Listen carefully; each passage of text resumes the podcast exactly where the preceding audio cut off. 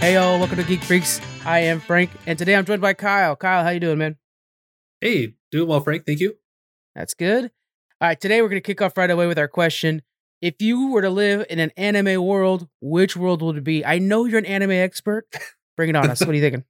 Expert. Well, uh, that's high praise. Uh, I would have to say, just thinking right off the bat, Cowboy Bebop. Okay, why'd you pick that one? I've always wanted to be a bounty hunter, just for the hell of it. And I think that would be the most fun world to live in, with space travel being so easy to access. I never That'd be my go-to. I always wanted to be a bounty hunter. You're like one of the nicest guys I know, and to think Kyle be bounty hunting is like, oh, that'd be cool. You know, I'll tell you something. Like one of my most anticipated games was Prey 2. And it was the Mhm. fact that you were a bounty hunter in that game. It looked so appealing to me. And when that got canceled, it was just a huge blow. I was like, man, there goes my fantasy of capturing space aliens for money. yeah. Well, there was that Star Wars bounty hunter game too that looked awesome, where you're able to be Boba Fett the whole time, and it's like, well, there goes that idea. That's too bad. Uh actually, yeah, it was uh Star Wars 1313. That Yeah, looked that's really right. cool. Yeah. Now, did you like the bounty hunter missions in Red Dead Redemption? Yes, very much. Yeah, Yeah. they were a blast to play. I loved it. Yeah, it was tough when you were like trying to bring him in alive, and you're like, I just want to shoot you from the back of this horse right now. Try to be chill about it. All right, I think Cowboy the Bebop. appeal of it is like the freedom per se, like to do what you want to choose. I Mm-hmm. Yeah, think that's what is what draws me into that the most. that that appeal, I, I see it in like it's a cowboy mentality, in my opinion. But it's I Right. see it a lot in like um truck driving. Sometimes it's like you're on the road, it's just you and a schedule. You know, you got to try to get there in a certain amount of time. It's like a Hank Hill talks about it on King of the Hill, and it's like, man, that that is kind of appealing, just to be out on the road and on your own. That's neat. Like one of my main fantasies is to go into Westworld and just do bounty hunting. That'd be perfect. Sign me up. the second Westworld is actually available. I'll sign up with you. We'll we'll uh, see if we can get a two for one deal. We'll review for the podcast Westworld. Let us know right before the robots go crazy. We want to get there before that. Indeed. Um, all right, so mine I narrowed it down to One Piece just because I like that pirate's life. It's for me, and uh, I it's I also like reality TV. So it feels like like One Piece has kind of got that reality TV idea. Like everybody's gonna go for the treasure, and so I feel like I would want to be a part of that. And I specifically would like to be one of the villains on the show because oh, yeah, I always liked Captain Hook, and so I could be like a straight up Captain Hook, arching story, like a real arch attitude about everything. It just seems like it's a lot of fun. So I'm going One Piece. Um, I haven't watched all of One Piece because my God, who has the time? it's a monster. I have not seen that show, so I've I've heard really good things about it though. yeah, I've seen episodes here and there, just but it's a it is a beast. So that's why I haven't really got into it yet. But yeah, One Piece. My second one, the one that I had a hard time shaking, was Sword Art Online because True. Yep. oh man, what a perfect, perfect anime. Until it became a bad anime, in my opinion. But for a while there, it was so perfect. That was That first season shake. was really good. Yeah, it was. Yeah, it really was. I hear the books are really good too. I think I've maybe mentioned it on the podcast, but Daniel's reading the Mm. books, and he's like, the books take care of like two layers of the tower each book, which is perfect. That's a good way to sell a book to me. That's awesome. All right, going on for the network, guys. From the news we got coming up, we have a brand new pushing buttons coming out this Wednesday. What's the pushing buttons topic we're they're gonna be hearing? A bit of a back and forth on the topic, but from what we discussed, we're going to be going into Elden Ring, like do a deep dive on it. Nice. I've been playing it on stream, and I've been really enjoying the game so far. Yeah. yeah, I'm sure we'll talk about it a bit later in this episode as well. fair. Yeah, But we'll uh, do yeah, your first Kevin will be- impression. Yeah. right. Yeah. Okay. Um, that'll be good. I, I don't know how you do it, man. I, I've watching you die and die to the same boss. I'm like, that controller would have been across the room if it was me playing. No chance.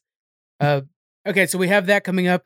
We have a brand new interview with a um, a new comic book uh, artist and writer that has such a unique way of making comic books, guys. It's going to be something really cool, and I can't wait for you guys to share. Actually, I'll just kind of spoil it right now. They play a D and D game and then write the comic book based off of what happens in the D and D game. Okay, so mean, it's kind of like uh, Critical Role, sort of, with their like new show on Amazon. Yeah. And I mean, Okay. how many times after we finished up a D&D session is it like, I can't believe that, you know, Fly Pirate uh, Jeff did this thing and like how cool that be in a comic book. so something For like me, that. it was that Nat 20 with the cave, uh, you know, crashing down on the enemies. That was really cool. Post recording, I mentioned that Nat 20 and how it was like it's ridiculous that that could happen. And it's like here comes a little ghost goblin up there knocking down the top of a cave. All right, and then uh, yeah, so check out everything at Geek Freaks Networks, guys. We got a bunch coming out for you. Let's go ahead and get into the news.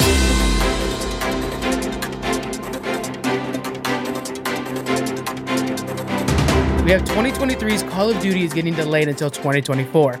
So apparently there's still Call of Duty coming out this year, but the 2023 version will be delayed. Very first year since 2005 that a Call of Duty is not coming out, which that alone is kind of surprising. Like that's a lot of games.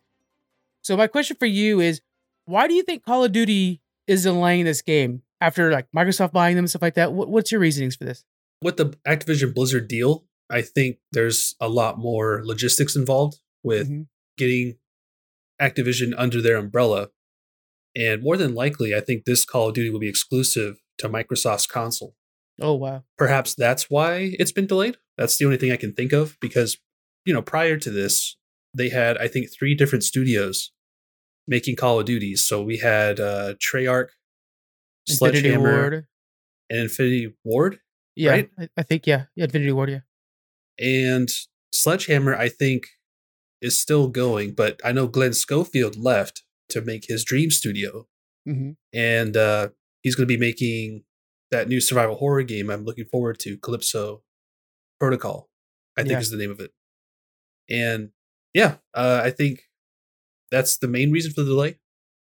Of course, nothing's concrete yet. We don't know, but we'll see in a few years in 2024, perhaps. We'll get more developments. I think uh, one of the reasons for the delay is that Call of Duty Vanguard had just such a negative reaction, and they stated this kind of like as the the reason that the public's going to hear is that oh the the Vanguard had a negative reaction. We feel like it was cannibalizing. So like as a Call of Duty comes out, players nowadays, I I think this is very common nowadays.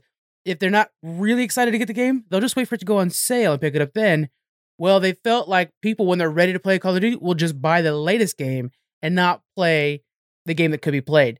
And that's definitely the case for me. I've there's been times where it's like, well, I'll just pick up the new Call of Duty then. And so they're seeing that happen. Um, but I also think that the Vanguard had such a bad reaction, and Call of Duty used to be the FPS. Now Oh, they're not. There's so many great shooters out there. A lot of them are just straight up free.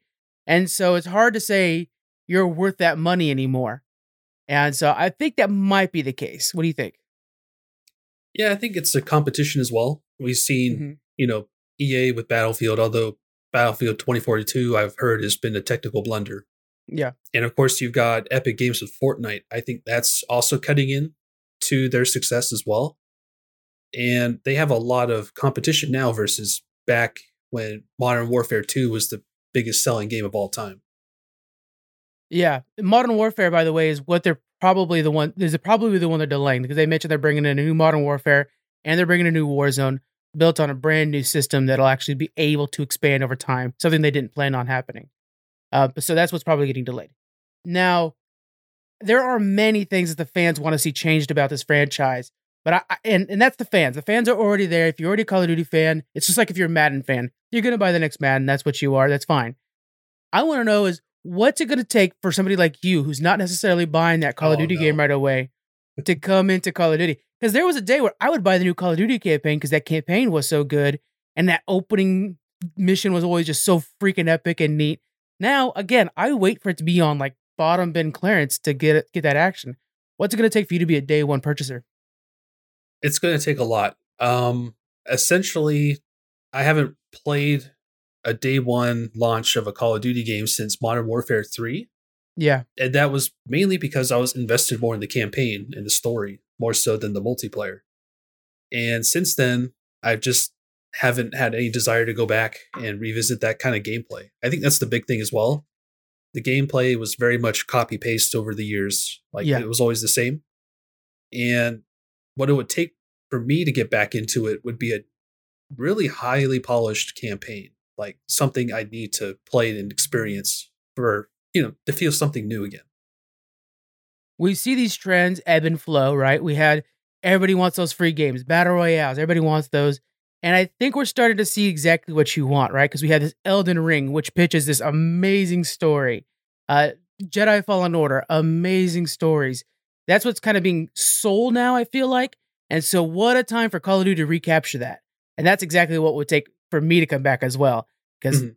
they had this thing where it made it feel like you were that Jack Reacher or that James Bond in the middle of just like chaos, global chaos, and you were trying to push forward. You also had that squadron feel. So there's all kinds of stuff that is lacking from just like, hey, go out there with your buddies and like try to survive in a battle royale mode. I'm not interested in that every night. But those campaigns stick with me. Those missions stick with you. So I think that's a that's a way to get back to it. I had another thought as well. Mm-hmm. Like, I think it'd be really interesting see like a different sort of campaign, like not necessarily like linear action, but maybe more grandiose open world game design. Like, you know, similar to how they did Warzone. Yeah. But make it to where you're still first person and you can choose how you want to progress to the objective. Like either you stealth or, you know, going guns blazing or maybe order in an airstrike. Like Yeah. that kind of flexibility in a campaign could be pretty cool. Yeah, it, I mean, it kind of gives you like a Wildlands or a Far Cry feel. Um, but with that, th- there's a level of Call of Duty polish that doesn't exist in Far Cry that I think might work really well for that. And Hmm. Call of Duty's got like that like fluidity. It's so clean that that would be cool. Like Far Cry can be kind of clumsy, but if you had that cleanness of a Call of Duty, that would be awesome. I'm on board with that. You know, I'm an open world guy, so I'm I'm all for that. Um, and it worked really well for Halo. If you guys haven't played Halo Infinite yet, again, it's on Game Pass open world FPS. It was it was a blast to play. So we have a lot to come with Call of Duty. We'll keep you guys updated as things come out. Again, there should still be a Call of Duty 2022. That's not what's delayed. It's the next game because they already have the next five years planned out at these big studios. Next, we're talking about Fallout New Vegas. Have you played the old school Fallout New Vegas? Yes, uh, it's one of my all-time favorite RPGs. Uh, the main reason for that is because of the writing. I feel like the world, more so than Fallout Three, it was more lived in. Like you could see the impact of the events leading up to the nuclear winter and afterward. Yeah. Especially with all the different factions in the game. You didn't really have that so much in Fallout 3. You had the Brotherhood of Steel, of course. But in New Vegas, you had the California Republic, NCR, and you mm-hmm. also had the Legion, Caesar's Legion. And you could even, you know, see remnants of the Enclave as well. Mhm. And not only that, but you had the citizenry, like the people just living in the various settlements that you could align with as well, and even Dr. House in Las Vegas. And there's so many different ways you could approach the story. Like there's a lot of flexibility in your decision making, and that would lead to several different endings as well. But you know, on top of that, you had a really refined uh, combat system. And one of my favorite parts of the game was actually ammo crafting. That was really fun as well. What does New Vegas bring to the table that we haven't seen from Fallout 4, which is a far newer game? I think more so than anything, it's going to be down to the writing. Like, Mhm. in Fallout 4, you had voiced dialogue, and it led to reduced amount of dialogue options for your character. And to me, it never felt right. Like I didn't like hearing my character speaking because Fallout games for me, I kind of self insert myself Right. because the dialogue options were so detailed and specific to how you wanted to express yourself. Mhm. You know, there was like a situation for everything. Like there, it always felt like you had a freedom of choice. But with Fallout 4, they tried to copy like the Mass Effect dialogue wheel, where it only gave you like three options, like good, bad, or neutral, Right. and it just didn't really feel like it was as flexed out. And that's the main drawback for me for Fallout 4. Well, fans rejoice because amongst the Microsoft employees, there are talks of starting up Fallout New Vegas 2. And this is because Microsoft owns everybody that was involved with the original. and uh, I myself, I'm a big fan of Outer Worlds. Again, made by this team, and it has that same thing. Like when you're saying where the fact you're not voicing your own lines, that's that's Outer Worlds right there. I do insert myself into that game. I'm that character that's trying to make it out into the stars. And so I think we're going to see a return to that. And I think we're going to have a really cool thing going on here. Again, it, it reminds me of something that I like about Microsoft is that there's a bunch of fanboys and girls there. They like these titles. They have the money, they have the means, and now they have the companies to make it happen. And so they're already in place doing it. Uh, by the way, this comes from journalist Jeff Grubb. Uh, he works for VentureBeat. He put this out on his podcast. This this whole thing where Microsoft's starting this up, this process up.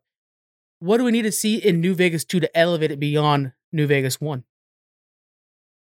Mainly not have as many bugs at launch. that was a big. it's still a Bethesda game, issue. I will say. it- I mean, yes, granted, Ob- Obsidian is well known for having bugs in their games. Mhm. Uh, thankfully, over the course of Fallout New Vegas's life cycle, and you know, with the Uh, different expansions they released, they put in bug fixes as well. So it's a really decent game to play now. But that would be the main one. Make sure it is good on launch. yeah. I can't stress that enough.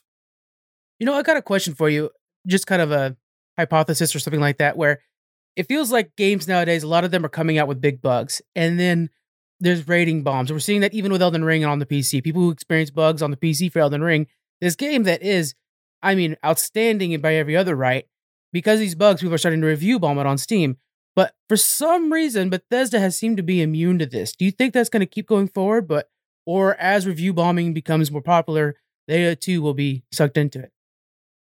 That's a good question. I don't think I've really seen any huge pushback on Bethesda's games being buggy at launch. Like, and they I are remember- notoriously buggy.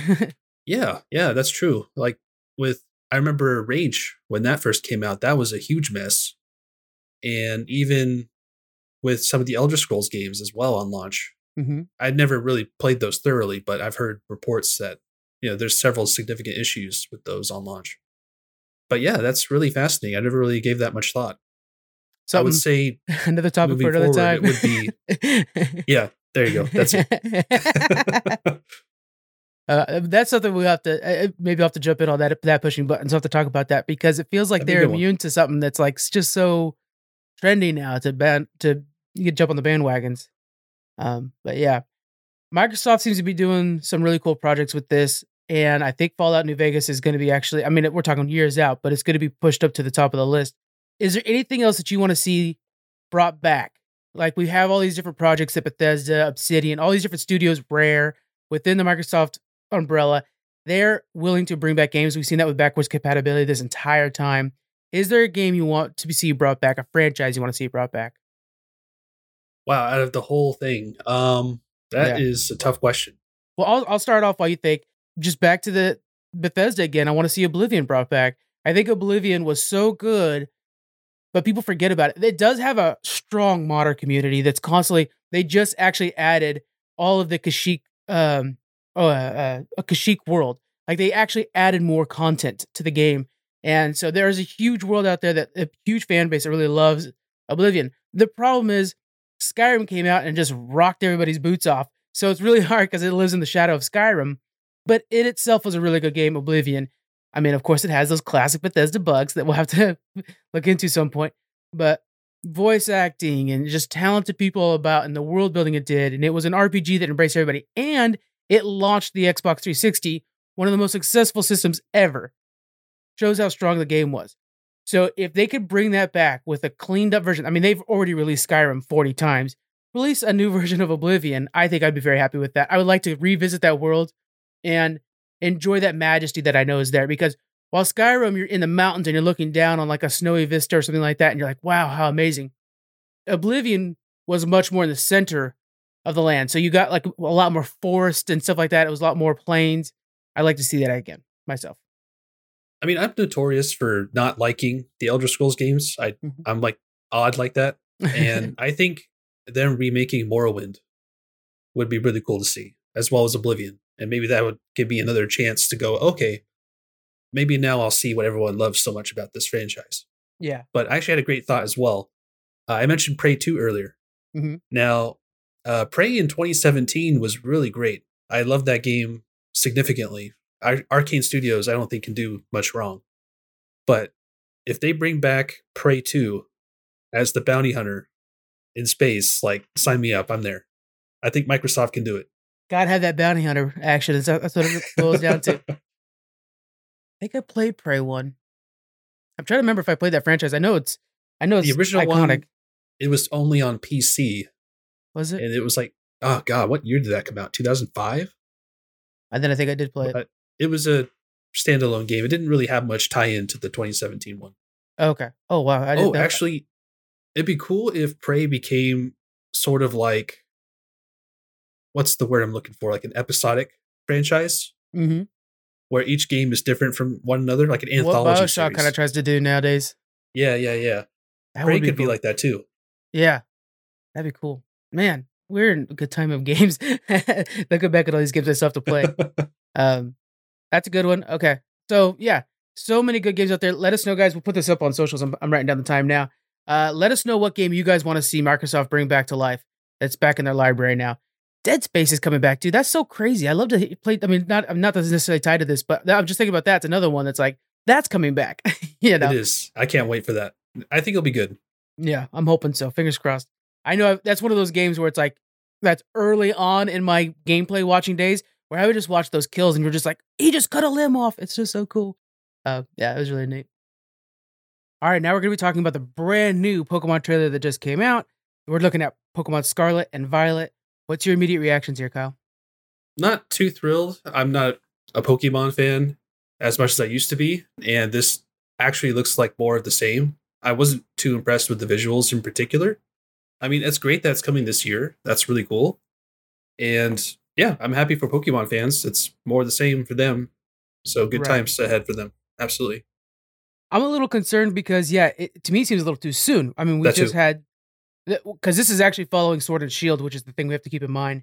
It's not following Legends. It's not following uh, the brand new Diamond and Pearl that came out. So it is actually the right time for a new mainline Pokemon game. But because we got two Pokemon games almost back to back, it feels crowded right now, and I think they should wait at least one more year. Um, did you see anything you'd liked from the trailer? Not really. I mean, uh, with Game Freak in particular, like I'm really starting to not view their work as particularly well done. Like Mhm. I know the graphics aren't final, but that looks pretty damn rough. Those ones probably are actually. yeah. and with Sword and Shield and uh the Legends game, like it just you know, my main comparison between these is with Breath of the Wild, and that game came out 5 years ago, and it Yeah. speaks really strongly to the strength of the developer that they were able to pump out such great looking artwork and graphics in that game. And to see Game Freak not do that with more time on their hands, it's like what's happening there? Well, even more odd than that is the fact that Game Freaks has done it with Legends. Legends looks like Breath of the Wild. It's a beautiful, stunning game. When when uh we're looking at this one, it looks like it's Sword and Shield 2. It, I mean, it looks like it's just a ripoff of that. And I know, oh boy, the Switch has some limitations. Talk about a pretty Oh yeah. uh, hard machine to make games for, but still, you guys could take your time, do some shading tricks, do some lighting tricks. That's what Breath of the Wild did, really. Breath of the Wild was just a masterclass on how to make lighting work for you. And so to see them not pull that off here is odd, especially when it's another mainline game. I will say the thing that does interest me in this game is the fact that it feels like this might be a full on 3D game, much like Legends, as if Legends was the beta test, if you will, for this or something like that. yeah, just final thoughts. I think for me to get excited about Pokemon again, I I really think a developer that's new and has fresh ideas needs to come in and take the reins on this franchise.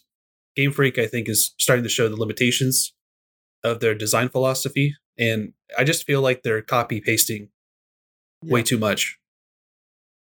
The way you say that somebody other than Game Freak should work on Pokemon, it's like if there was a if there was a gaming Bible and there was like commandments in there. One of the commandments would be like, "Thou shalt not let other developers touch Pokemon." Like it just feels weird that Game Freaks wouldn't be the ones making it. You know, I mean, there are definitely like MOBA games or whatever that are off, but that would be weird. I would be interested. Boy, talk about a good topic for another time. That's true. I would be interested to see what a different developer touching a game would look like. So, say like, what would I mean? We were just talking about Bethesda. What would Bethesda look like if they made a uh, Pokemon game or Rare's Pokemon game? Rare would make a really good Pokemon game, I think. That might be something interesting to really fully explore. But yeah, Game Freak seems to be a little bit stuck in their ways, and this is the result. Well, think about it this way. I mean, we're talking about Elden Ring, and you know, we have so many Souls inspired games have come out as a result of From Software's franchises, and they just don't hold a candle to their internal design philosophy. And I think the Yeah. same thing is happening here with Game Freaks. They're so stuck in their ways that I think they need some innovation badly for the Pokemon Definitely. franchise. And that's why me as a fan, you know, I fell out of it. I think there's a lot more room for growth. Okay, so let's let's finish off with this. I think I am gonna buy this just because it's one of those things where it's a mainline game, and especially those I like the stories. Um, I don't want to fall into the Call of Duty itis where I'm just buying everything that comes out, but I do like those mainline games. Like I haven't bought Legends yet. I will eventually. Uh, do you think you ha- will give this game a chance, or are you just to- totally off? At this point, yeah, my tastes have you know changed significantly over the years, and it would take a lot for me to revisit Pokemon. Yeah. I will say that the starters didn't really seem to grab me at all. I'm not sure about you, Frank. Oh, I liked them. Yeah, I actually I think these are. I, I mentioned that on Twitter. I think these are the best looking starters we've seen since Red and Blue. oh, okay. because they actually look like what I like about these starters. They first off act actually look like animals of some sort. That's that's kind of a nice little plus for Pokemon nowadays. And second of all, you could actually understand where they're going to evolve. Like with Char- Charmander, for example, when you look at Charmander, you're like, oh, that's gonna that's a little baby dragon. It's gonna be a lead ass dragon someday. We get that vibe for each of these guys. Like the little duck pilot, which everybody's Ducktales is trending like crazy right now on Twitter because of it. That little guy is to be a badass ace fighter pilot later on. That's to be cool. Like that kind of thing. You could see that like evolve up. I like that one. you could tell where it's going. Okay, interesting. Which one would you pick? That's a tough one. That little dragon's that little dinosaur looks super cute. And then I just realized too, like quite a bit later after looking, he's like, oh, he's got an apple face. His face is like a cut out apple. So he might be grass type. I, I'm not too sure. It's gonna be, but that cat looks grass type. I'm not too sure. We'll have to see. This might be also one of the first ones where they're not necessarily water, fire, and elect or water, fire, and grass. We'll have to see. I was also curious, like, do you think the starters need to change? Because it's always been those three types water, fire, grass. Like, wouldn't it be interesting to get like an electric type or something different? Yeah, I think water, fire, grass is kind of their way of saying, do you want to play hard, easier, or medium? Um, and I would like to mix it up. Yeah, let's do like air. You got to air one easy out of this. Electric, that'd be easy enough to make. And then ghost type. Perfect. Boom, right See, there. This three. is the innovation I'm talking about. This is what Pokemon Exactly. needs to do. They have to change up the formula for me to get interested again. Just a little bit would be nice. Yeah. And then like uh, I would like to add a like, little uh, rogue like aspect to it where you you don't know what gym leader you're gonna fight. Like you go into a gym, like it's different for everybody's game or something like that. Where like, oh hey, you know, hey Terry, who's playing my buddy playing the game, he had to really prep for this rock type Pokemon trainer that he go- goes into. You walk in maybe thinking you're going off of Terry's advice. Terry's useless because no, it's electric type, and you just totally built out a I know a wrong uh, uh, team for this. That would be really neat. I like that too. I mean, I don't know if this is true for the recent Pokemon games, but you know, I'm playing Elden Ring, and you can go in any direction you want. And Yeah. I think Pokemon needs that badly. Like just that freedom of choice of where you want to go on your adventure. Yeah. It doesn't take much to add that, and Nintendo's got the money. I think they should do it pretty soon. Absolutely.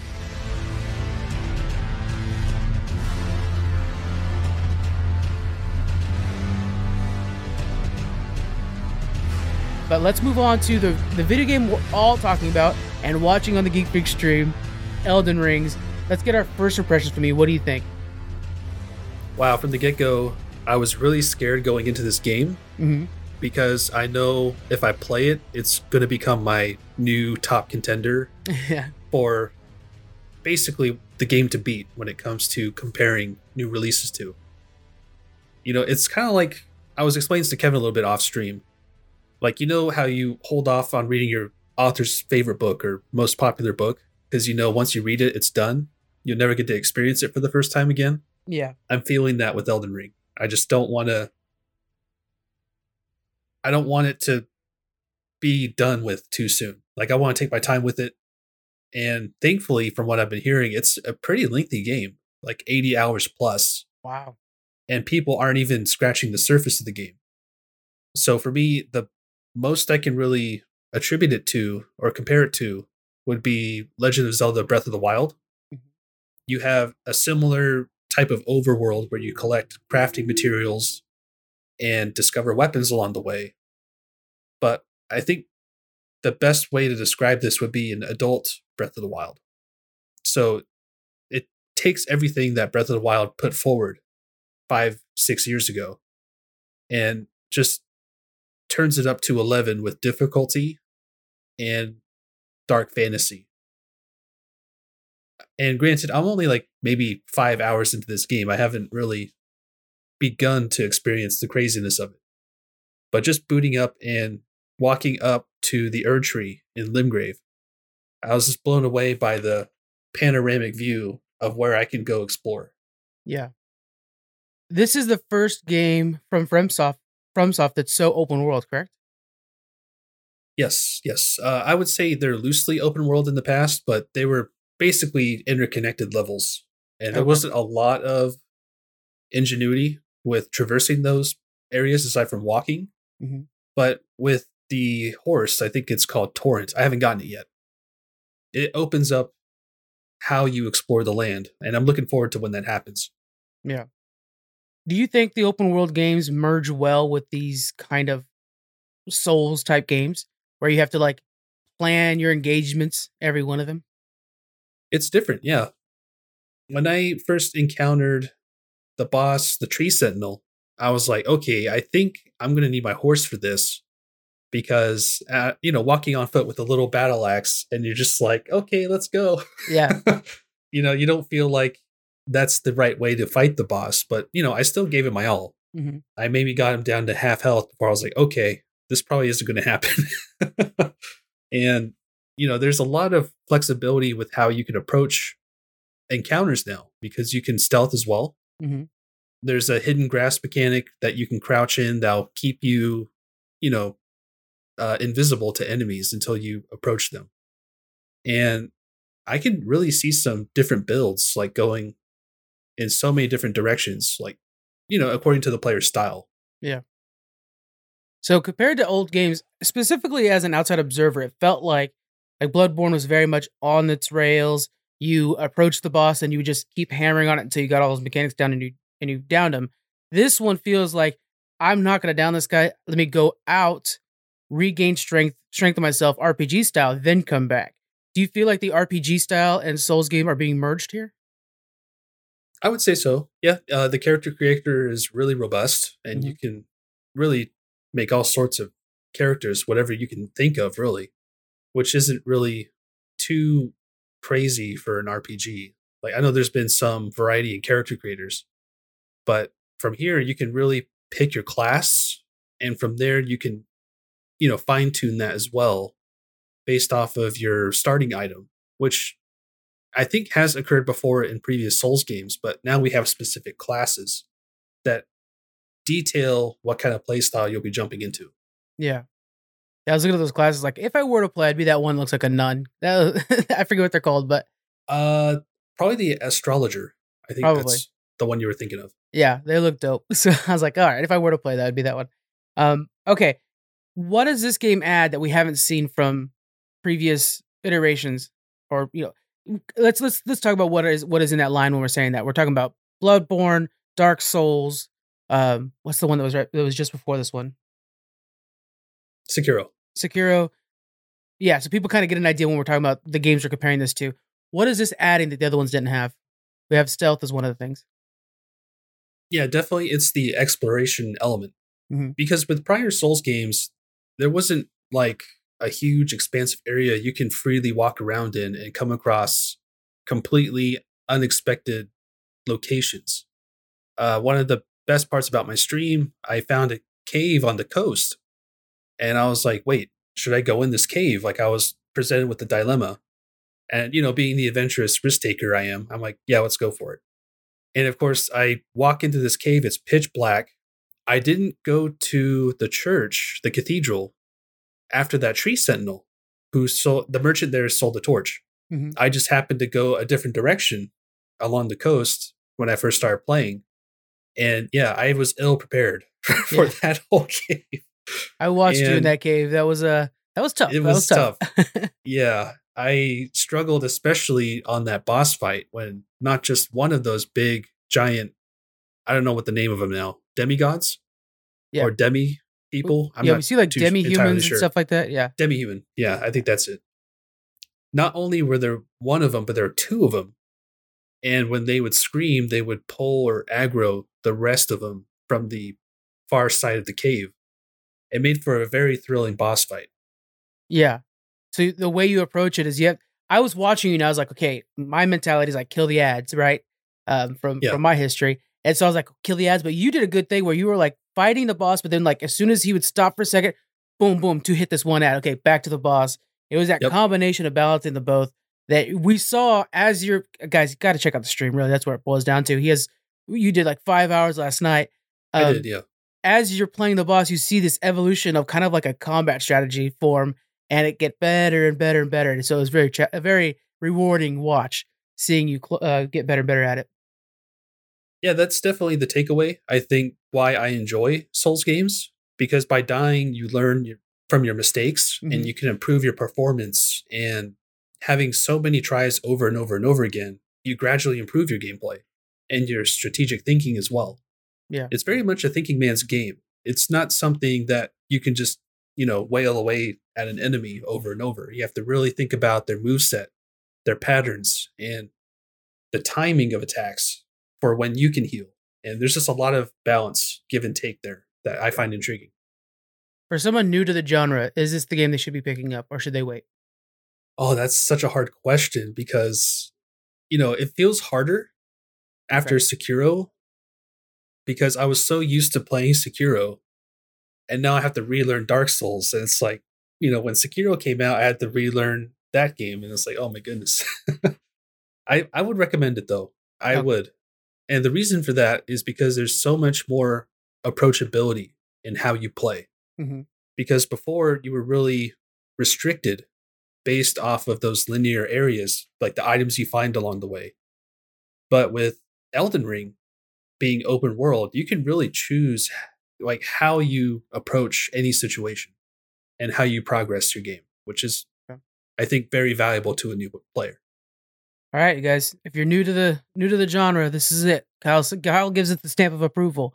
Uh, far early, far too early to grade this. I assume, right? You're only five hours into an 80 hour game. Well, let's see. Um, I said last week Lost Ark was an A, and I even had an S tier. I think this will be an S tier. You're breaking that's- our system if you throw an S tier on something. I'm telling you right now. I think this is going to be an S tier game. I'm sure with more time, I'm going to love it even more. okay. All right, guys. There we go. S tier game. Um, I know the streams are fantastic, and you you're streaming. Uh, typically you stream on Wednesdays, right? Mondays and Wednesdays. Mondays and Wednesdays. That's what it is. I've got the But, schedule uh, of all of us on. Kevin has been kind of slacking in the streaming department, so I may be doing that on Thursday as well. yeah. Well, there we go. So you guys just check it out. If he's not streaming there, you'll see me streaming Horizon Forbidden West or uh, World of go. Warcraft, because there's a brand new patch of WoW, and I couldn't I couldn't hold out any longer, guys. I'm sorry. I'm a weak man. I had to, Hey, I I've had been playing it too. Yeah. I played it just before this recording. I'm, I'm there with you. It. I wanted to, my excuse is I wanted to test out the internet, new internet, and see how it does because it's one of the reasons I stopped doing mythic raids. And guys, the new internet works great, so now I'm all excited to really get into some mythic keys. Um, and I'm gonna be pushing keys hard, so I'm gonna be working on that. Uh, but yes, check out Elden Ring. Check out the stream. We'll make sure to keep tweeting out every time it's happening. We're trying to really push the um, updating you guys on the on the stuff that's happening right now over on our Twitter account. So that's cool. All right, we're already talking about Souls games. We already got those juices flowing. We're gonna now, basically, Kyle's going to now rank the top five Souls games. Myself, again, outside observer, I enjoy watching them, but know that my controller would not survive the night. So we're going to go with Kyle on this.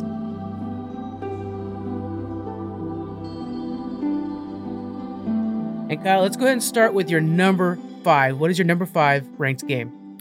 Okay, so we're we're strictly talking from software No, Souls games, right? here's here's here's how. So I think we should define this. Actually, you're right. We should define this before we go forward. I was thinking games inspired by Dark Souls because I think Jedi Fallen Okay. Order kind of follows under that uh, in a to a degree. Myself, Hellblade Senua maybe, which is the far is which is the one game that I have given a good shot to. What do you think? So we can go some Souls games and some inspired by Souls. As long as they, as long as you qualify them as feeling like, like okay, they should be a Souls that game. that actually makes it easier for me, so I'm happy Good. about that. Okay. very good. Okay, uh, so start off with number five. You know, I have to go with the original Demon Souls. Okay. And there's a good reason for that. It's the first game that introduced this kind of gameplay. It was rough at the time. This was 2009 on PlayStation 3. And this is the game that introduced me to the series. I just picked it up out of the blue because I saw so many people enjoying it and giving it high praise through word of mouth. And I picked it up and I was just totally blown away by the atmosphere. Like I think that's what Demon Souls does really well is it creates that world that you feel a part of. And through the various areas fighting those bosses and learning the mechanics of Souls games in general. Like it was a pioneer in that regard. So I have to give credit where credit is due. I think Demon Souls was a fantastic game. Sure, not as many memorable boss fights as what we've seen from later iterations from like Bloodborne or Sekiro or Dark Souls. But I really do give it high praise in one particular boss fight. It was uh, Maiden Astraea and Garl Vinland. Now, for those of you who have not played the game, it's a really simple boss fight. It's just a single NPC who has a big hammer. But what he's doing is he's protecting Maiden Astraea, who has the demon soul. Mm-hmm. And after you kill him, you have a dilemma, so to speak. You have to kill this maiden who's trying to help people. But because she has the demon soul, you need that to progress the story. And there's really amazing emotional music being played during this moment. And I just felt all sorts of, you know, feelings that I never really experienced in video games. I know we were talking on the last pushing buttons how games can do that at times. They can summon up or conjure up these feelings in very pivotal moments. And this particular boss fight is easily in my top five for all Souls bosses Hmm. for that reason. Remember this boss also when we do eventually visit that emotional feelings tie into pushing buttons episode because that's perfect. That's a great way to look at it. That mo- that dilemma of it's I felt that dilemma in Bioshock myself, whether you kill the little girls or or save them. It's more powerful if Exactly. you kill them. But it's like, yeah, but they're little girls. and so you know, and they got the cute little voice, little demonic voice, but they're like, "Hey, want to play?" Like, "No." so okay, that's cool. Um, and man, the very first outing too for this genre, I, that had to be the only thing before this that kind of reminds me of the difficulty level is Ninja Gaiden, which I used to play a lot as a kid on the old Xbox, uh, which was notoriously like, oh yeah, it's just the hardest game ever. So have fun with that. Um, and so that's what it kind of reminds me of when that first came out. okay, I see that. Yeah, I played Ninja Gaiden as well on release. Gaiden, That was a freaking hard game. Yeah, classic. Uh, all right, what do we got for your number four? Number four. So this is where I start to feel a bit of uncertainty because Okay. there's so many to choose from now. Yeah. And I have to go with Dark Souls 1 in this case. Okay. I just have to do it. I have to do it. So 2011, you know, we were just getting done with Demon Souls and Dark Souls is being promoted and it basically was the equivalent to how Elden Ring is today. hmm I don't think that will come across very well. Essentially, it was being promoted as an open world game, and we didn't know any better at the time. You know, years and years later, it really Right. was like a linear based game, but for the promotion of it, it did seem like an open world style game. That's similar to just real quick. I'm sorry to interrupt you, but Halo Three was pitched the same way. When we look back now, Halo Three is not an open world game at all. You're on rails, but it was pitched at the time as the most open world Halo yet.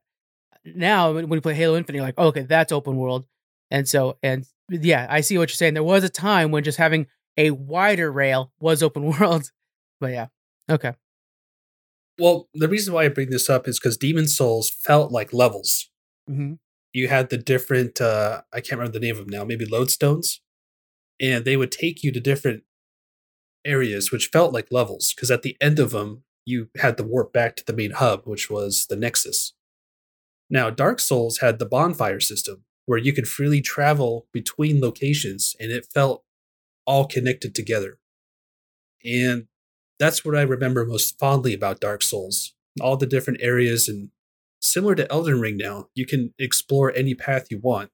If you're stuck at something, you just come back later and try it again. But a lot of memorable moments for Dark Souls 1, like Sen's Fortress, you know, the cata- uh, the catacombs that were pitch black, that brought back memories of that when I went in that coastal cave yesterday. And yeah, just a lot of memorable boss fights too. Of course, I can't fail to mention Ornstein and Smough. yeah. Dark Souls. You know, the original Yeah. Does the story translate from Demon Souls to Dark? Because I, I just actually I recently bought Demon Souls, the remake, whatever. And I mean I got annihilated so fast. I was like, time to take a break. Haven't touched it since. Um it does is are they related story wise or no? Dark Souls and Demon Souls? They're not related. Um, Okay. you'll get like little hints of them being connected together through item descriptions. Mm. And the biggest example of this, I would say, is Dark Souls 2. Dark Souls 2 had a lot of throwbacks to Dark Souls 1, as it took place several decades or generations after Dark Souls 1. And you would see remnants of areas that were in Dark Souls 1 that were in ruins in Dark Souls 2. Oh, that's cool. But yeah, it was like not directly like uh, mentioned, but Mhm. you could kind of get hints of that through item descriptions or boss fights. Dang. I like that. I like the idea that you like, oh, I recognize that that building. Um Mhm. all right, let's go ahead and talk about your number three. Okay, it's getting harder now Yeah. because I I do want to pick two games, but if we're also including non from software Souls games, I want to include this one. It's Hollow Knight. Oh, okay. Hollow Knight Wow. is bar none the best Souls like game that's inspired by the original From Software games. Yeah. Everything about it is a complete package. You have amazing visuals, like the art style in that game. It's breathtaking at times. It like is, yeah. especially as you get further in the game. The music, it just really swells you up and makes you feel like you're in this bug world. Like it's incredible. I I love the gameplay too. It does have some issues with the charm system because you feel kind of hindered in that way. hmm But as you open more slots, it gets easier to manage your combat style. But really, it's just the charm of it. I think Hollow Knight just has that infectious charm to it that you know the game has soul. I I- know we don't really talk about this very much, but the game has soul. Yeah. Like bar none. There's so much work done in the visual presentation and the audio cues and even the combat just feels really good as you get more and more upgrades especially the dash like getting the dash in that game just opens it wide up Yeah. So games with souls would be a really good pushing button topic for the future. I think that's something that, you know, because there's all kinds of examples when you start saying that. By the way, Hollow Knight, that I have played, not beaten, but played, and it's so crisp, so sharp that uh I mean it's a delight. That's a really good one. That's a good choice. Um, all right, let's go ahead and go on to your number two. two you know i could really put either one of these games into number two but i have to pick one it's sekiro or bloodborne Okay. sekiro i love the combat system but bloodborne i love the horror elements more so i think i'm going to go with bloodborne bloodborne was a huge game for me when that came out in 2015 there was nothing else like it yeah i think everything about the design with the weapon trick system with how you can have a battle axe and then you just snappily uh, press R2 and it transforms into a spear. Like there's so many cool weapon variations. Like you had a hammer, a two-handed great hammer. And when you use the uh, weapon trick system, it becomes a sword and shield. Like it's just so cool, like how they incorporated that into their design. Not to mention the boss design in general was at times grossly disgusting and like horrifying to behold while also being like super freaking cool at the same time. So it has a lot of elements from HP Lovecraft's work, you know, Cthulhu stuff and arcane space magic. Like it's really cool to see that incorporated into a Souls game. Just for the horrifying nature of the unknown, the cosmic forces that can influence not only NPCs but also enemy design. I didn't know that they pulled from HP Lovecraft, and that actually inspires me to really look into that game. Um, that was exclusive to PlayStation, correct? Sadly, yeah, it is only on PlayStation 4, and fans have been dying for a PC re release to happen to get 60 frames per second gameplay. Because right now, you know, you can only play on PS4, and it's strictly limited to 30 frames per second, which just kills certain areas of the game, which is Yeah. a shame because it could really be up there as one of the all time greats like Sekiro or Elden Ring now if it had consistent 60 frames per second gameplay. So it's at number two right now, and I think we know just from how you were talking what's going to be number one. But So it's yeah, if they Uh, if they gave it that polish, if they released it on PC, 60 frames per second, probably new texture, do you think it would be at your number one? oh yeah, like Okay. bar none. It's number one. Yeah. Okay, wow, um, that that's awesome. All right, then what? Let's go ahead and get your number one out there.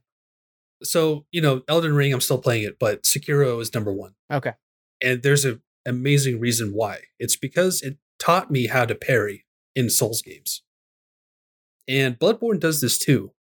You have uh I forgot to mention this as well for Bloodborne, you have like weapons that you can use that are guns or shotguns. Mhm. And if you uh, like shoot at the enemy while they're swinging, you can you know, uh parry their attack essentially and do what's called a visceral attack where you do a critical hit it's like a grab almost, and you get health back.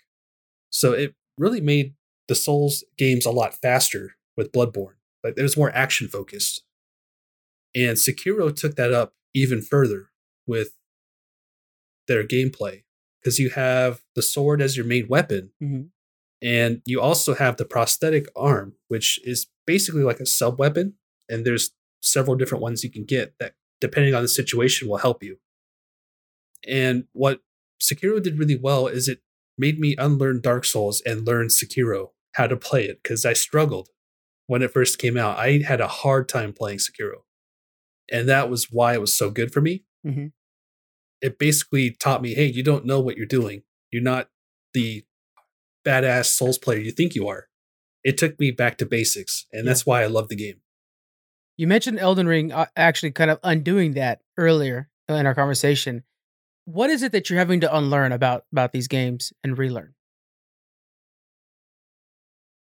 Uh, so with the combat system in particular, Bloodborne and Sekiro both were so action focused and fast, and playing Nice. Elden Ring is more akin to Dark Souls. And having to relearn that slow paced gameplay and say, wow, I really did take that speedy Sekiro and Bloodborne stuff for granted. Like I felt more like uh tied up with Mhm. my actions available to me, especially with my given class, my hero class.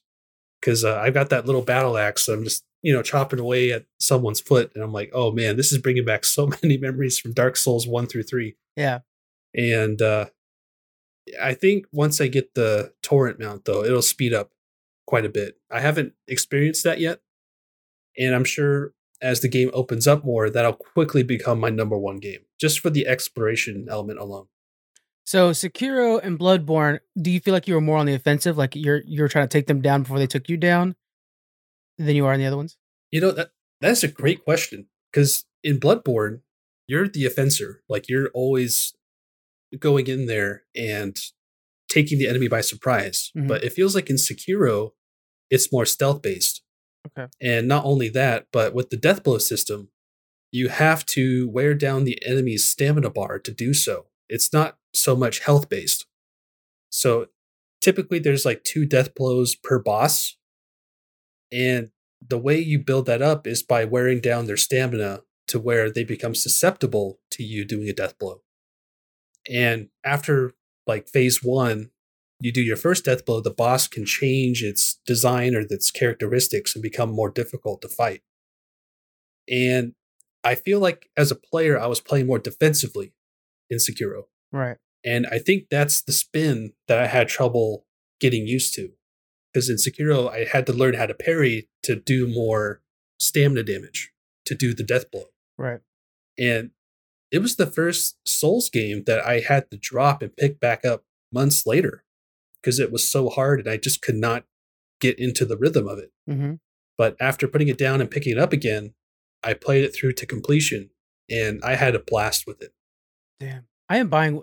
I've got. What am I saying? I'm gonna buy. I have Demon Soul sitting there waiting for me to get into it, and I. But now I'm like, I gotta try Sekiro now I'm Bloodborne. You've got. Uh, you got tasks to do, Frank. play those. Play the other ones first.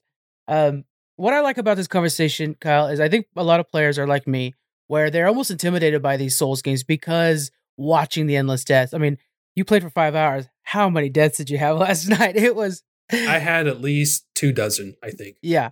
So they, they come pretty frequently and with a lot of effort. It's not like you're just dying instantly. No, you fought it out. So it's been intimidating. And I think as an outside player listening to you talk about it, hearing the differences and different strategies and stuff like that, it's it's a better understanding of that world that we're just we're a little scared to get into. So I appreciate that you kind of breaking down what that world looks like. That's pretty awesome. All right, um, we have our top five here. We're going with Demon Souls, then Dark Souls One, Hollow Knight, which is that that was cool. That's oh boy, had me talk about crisp game, man. Bloodborne, Yep. and then Sekiro. Elden Ring not on the list, but I think that's mostly because you're just too fresh into it, right? I am. Yeah. Yeah. And uh, I have to mention as well, I picked Dark Souls 1 out of the trilogy. Mhm. I didn't want to have Dark Souls 3 on there, but that would be my number six. Okay. And then uh, Dark Souls 2 would be after that. And I haven't played the remake of Demon Souls on PlayStation 5 because I don't have one. Yeah. Uh, but I feel like it would do the game justice if I were to play it again. I think I'm excited to see how that came out. If you had a PS5, I would just send you mine, to be honest with you. Because it's gorgeous. The beginning of the game is gorgeous. That's where it stops for me, but I, I will eventually figure it out. Um, yeah. All right. If you were to pick, just while we head out, this will be the last thing we mention. If you were to pick one Souls game to kind of get people warmed up to this idea, this system, what's the what's the pick? And it could be a non-Souls game, right? We talked about other games as well. Yeah, speaking of non-Souls games, I played Code Vein, and that does not Yeah. compare to From Software's games. Like, I wanted to really give it the benefit of the doubt, but Mhm. it just it did not hold a candle to Dark Souls or anything like it. I haven't played the Surge, so I can't recommend that. And as far as a recommendation for a first-time player, I think Dark Souls One would probably be the best one to play first because it has all of the elements. It has not only the exploration with the bonfire system and fast travel, so that helps tremendously. It's got a good ramp up in difficulty. It's not too bad at first, but as you learn the game, you know, you start to pick up the little hints here and there of how enemies react to your attacks and how they attack you. Like it's a good balance between offense and defense. Like it really teaches you a lot about the game as well. Hmm. Uh, I think it has the best tutorial area aside from Elden Ring, of course. Elden Ring's tutorial is fantastic, by the way. So if you're a new player, I would check that out as well. But Dark Souls 1 had the best tutorial out of the main games, I would say. Okay. And yeah, it's a classic. It's a So classic. and it's cheap at this it. point. Everybody can pick it up for pretty cheap at this point. I would assume. I have not played the remastered edition, so I can't speak to that, how that holds up. But the original Prepare to Die edition, you can't buy it anymore, but it's really good on PC. Okay. Worth checking out. Um, I, I, and you guys have probably already gotten familiar with some of the combat ideas because I know like Horizon Forbidden West, matter of fact, has that that dodge idea at a very light level, but it was inspired by it. Assassin's Creed has embraced a lot of those mechanics as well, so it's out there. It's time to kind of start investing into checking it out and really seeing the genre. All right, I appreciate you going over those with us. All right, anything else you want to uh, mention before we close this one out? Lost Ark is amazing. Yep. Please play it. Can it's confirm. a free to play game. Yep. Uh, I highly recommend that as well. Okay. Lost Ark. February's been a great month. It has been. And then what was the other game that we were talking about? Oh yeah, Horizon Forbidden. I mean, what an outstanding game. Bad for our wallets, but outstanding, outstanding month.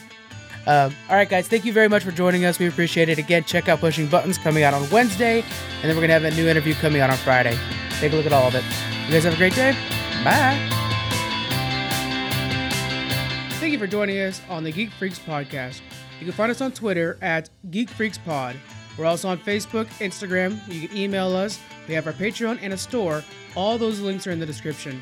Thank you so much for joining us, and we'll see you guys next week.